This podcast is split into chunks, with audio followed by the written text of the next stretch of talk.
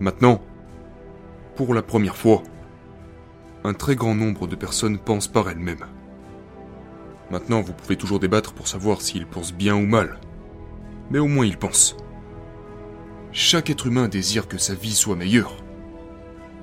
Mais si vous ne leur montrez pas les bonnes façons de l'améliorer, ils trouveront des raccourcis. Certaines personnes vont au bar quand d'autres vont à l'église, ou au temple, ou peu importe. Ces gens recherchent la même chose. Ils essaient d'améliorer leur vie.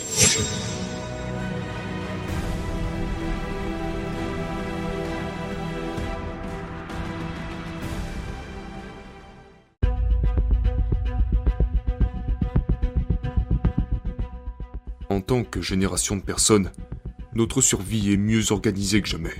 Nous avons la capacité de communiquer comme jamais auparavant.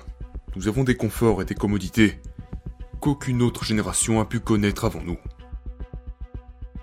Mais aussi, il y a certaines choses qui se passent. Une chose est qu'il y a plus de gens sur la planète aujourd'hui que jamais auparavant. Maintenant, pour la première fois, un très grand nombre de personnes pensent par elles-mêmes. Maintenant, vous pouvez toujours débattre pour savoir s'ils pensent bien ou mal, mais au moins ils pensent. Quand je dis que les gens pensent par eux-mêmes, c'est que, disons, si deux personnes se disputent, les deux personnes pensent que l'autre personne est illogique, ce qui signifie que dans son esprit, il existe un certain schéma logique. Aussi logique que quelqu'un puisse vous sembler, dans son esprit, il a son propre schéma logique. Une fois ce modèle établi, il doit y avoir un accord pour que vous puissiez conclure quoi que ce soit avec lui. Et beaucoup de choses fantaisistes auxquelles vous croyez, comme votre voyage vers le ciel, ou ce qu'est l'au-delà, toutes ces choses commencent à s'effondrer. Si vous regardez cette génération, disons remontons deux générations en arrière, combien de personnes au Royaume-Uni pensaient qu'elles iraient au paradis? Combien de personnes pensent qu'elles iront au paradis en se préparant pour ça? Ça a chuté de façon spectaculaire. Le paradis s'est effondré dans l'esprit de 80% des gens. Pourtant, ils n'osent pas le dire parce qu'il y a encore de la peur. Mais dans leur esprit, l'aspiration d'aller au paradis est en grande partie éteinte. Maintenant, quand le paradis s'effondre, que font les êtres humains? Ils essaient de le trouver ici. Ce qui est une très bonne chose. Mais si... Si vous ne leur montrez aucun moyen de trouver le paradis en eux-mêmes, se retrouvent à consommer de l'alcool ou de la drogue. Et ce, simplement parce qu'ils essayent de construire leur propre petit paradis. Parce que l'autre paradis qui leur était promis depuis longtemps s'est effondré dans leur esprit. Nous sommes arrivés à un point où, pour cultiver notre nourriture, nous avons besoin de produits chimiques. Pour être en bonne santé, nous avons besoin de produits chimiques. Aujourd'hui, 70% de la population prend des médicaments sur ordonnance. Pour être en paix, nous avons besoin de produits chimiques. Pour être joyeux, nous avons besoin de produits chimiques. Pour être extatique, bien sûr, vous avez l'extasie. Et donc nous nous dirigeons énormément vers les produits chimiques. L'eau que vous buvez est pleine de produits chimiques. L'air que vous respirez est plein de produits chimiques. Et avec la nourriture, c'est encore pire. Donc, si 90% de l'humanité accepte consciemment ou inconsciemment de consommer des produits chimiques et qu'ils en consomment beaucoup, la prochaine génération que nous produirons sera d'une qualité inférieure à celle que nous sommes aujourd'hui. C'est un crime contre l'humanité. Est-ce que c'est déjà arrivé dans l'histoire? Non, Généralement, la prochaine génération est toujours meilleure que la génération précédente, mais aujourd'hui nous arrivons à un point où nous risquons de produire une génération qui sera inférieure à la nôtre. Et une fois que cela se sera produit, nous aurons commis quelque chose de très négatif contre le processus fondamental de la vie. Maintenant, ce paradis qui s'effondre, c'est un peu comme un trapèze. Lorsque vous lâchez un trapèze, vous avez rapidement besoin de vous raccrocher à un autre trapèze. Et si vous n'en trouvez pas, vous vous raccrocherez à n'importe quoi d'autre. Aujourd'hui, nous avons massivement affaire aux produits chimiques. Sauf que ce n'est pas un autre trapèze. C'est un filet dans lequel vous tombez. Et maintenant les gens font l'expérience de leur propre paradis. Sauf que cela les détruit à bien des égards. Ce que je dis c'est que... La chose la plus importante dans la vie, qu'il s'agisse d'une sauterelle ou de vous, c'est que vous vous efforcez tous les deux d'avoir la vie la plus complète possible. Une sauterelle essaie d'être une sauterelle à part entière. Un être humain essaie d'être un être humain à part entière. Maintenant supposons que vous arrachez une patte à la sauterelle. À cette sauterelle qui se déplace en sautant si vous lui enlevez. Avez-vous amélioré sa vie? Non. Et c'est la même chose pour un être humain. Si vous lui enlevez l'une de ses facultés, de quelque manière que ce soit, même temporairement, avez-vous amélioré sa vie? Non. Donc l'intoxication, c'est juste ça. Elle vous retire vos facultés pendant un certain temps. Sauf que si vous le faites continuellement, ça finira par vous retirer toute votre vie. Ainsi, vous sacrifiez ou subjuguez vos facultés pour un peu de plaisir. Ou peut-être beaucoup de plaisir, peu importe comment vous le décrivez. Mais ce que vous devez comprendre, c'est que vous faites un pas en arrière dans la vie. Parce que la vie ne peut être améliorée qu'en aiguisant et en augmentant nos facultés. Et certainement pas en les diminuant. Notre capacité à être actif, physiquement, mentalement, émotionnellement, spirituellement, si cela est paralysé d'une manière ou d'une autre, cela signifie que nous faisons un pas en arrière, et ce même si un certain plaisir y est rattaché.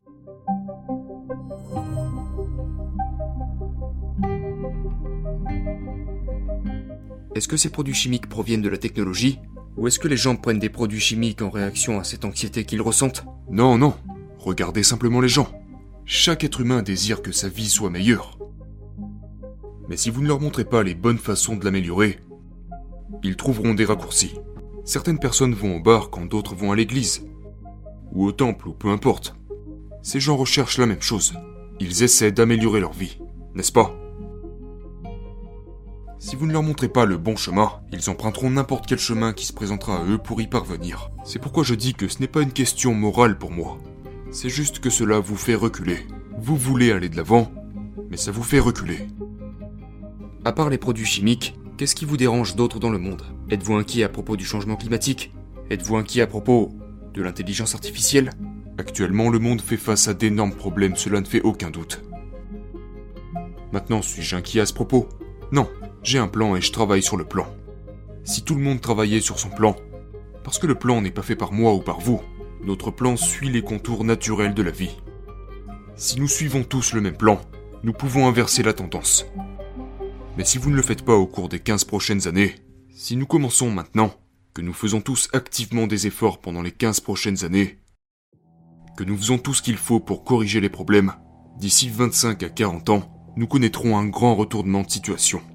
Mais si vous laissez cela durer pendant encore 25 à 30 ans, que vous vous comportez comme si de rien n'était, essayez ensuite de renverser la situation, il faudra 100 à 150 ans pour y remédier.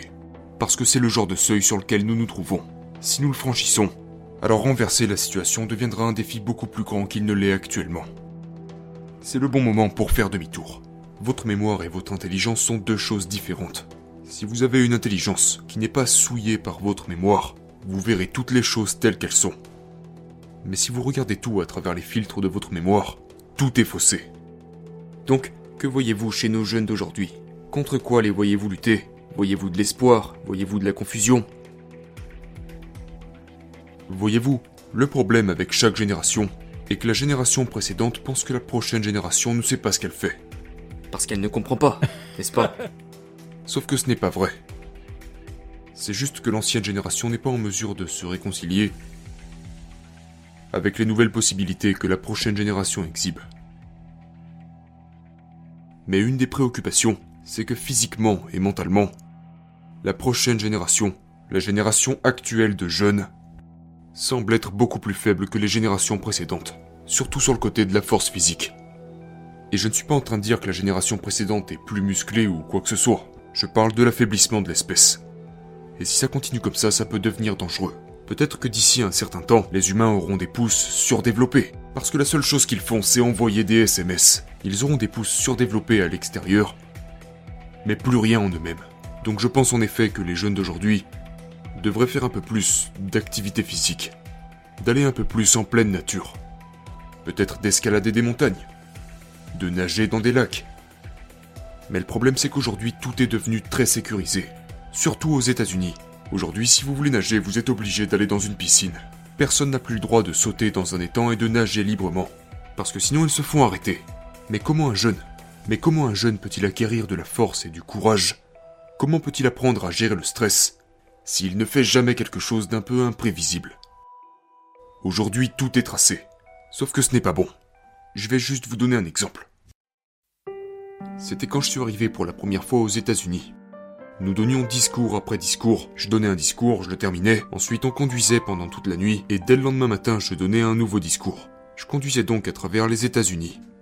Un jour, vers 2 heures du matin, on était affamé car on n'avait rien mangé depuis un certain temps.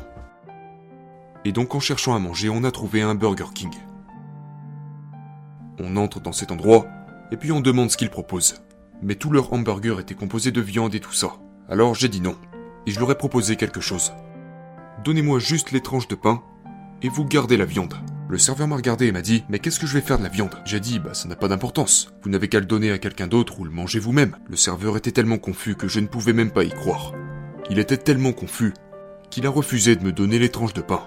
Et j'ai dit Ne vous inquiétez pas, je paierai comme pour un hamburger normal. Peu importe le prix du burger, je paierai le même prix. Donnez-moi juste les tranches de pain et gardez la viande.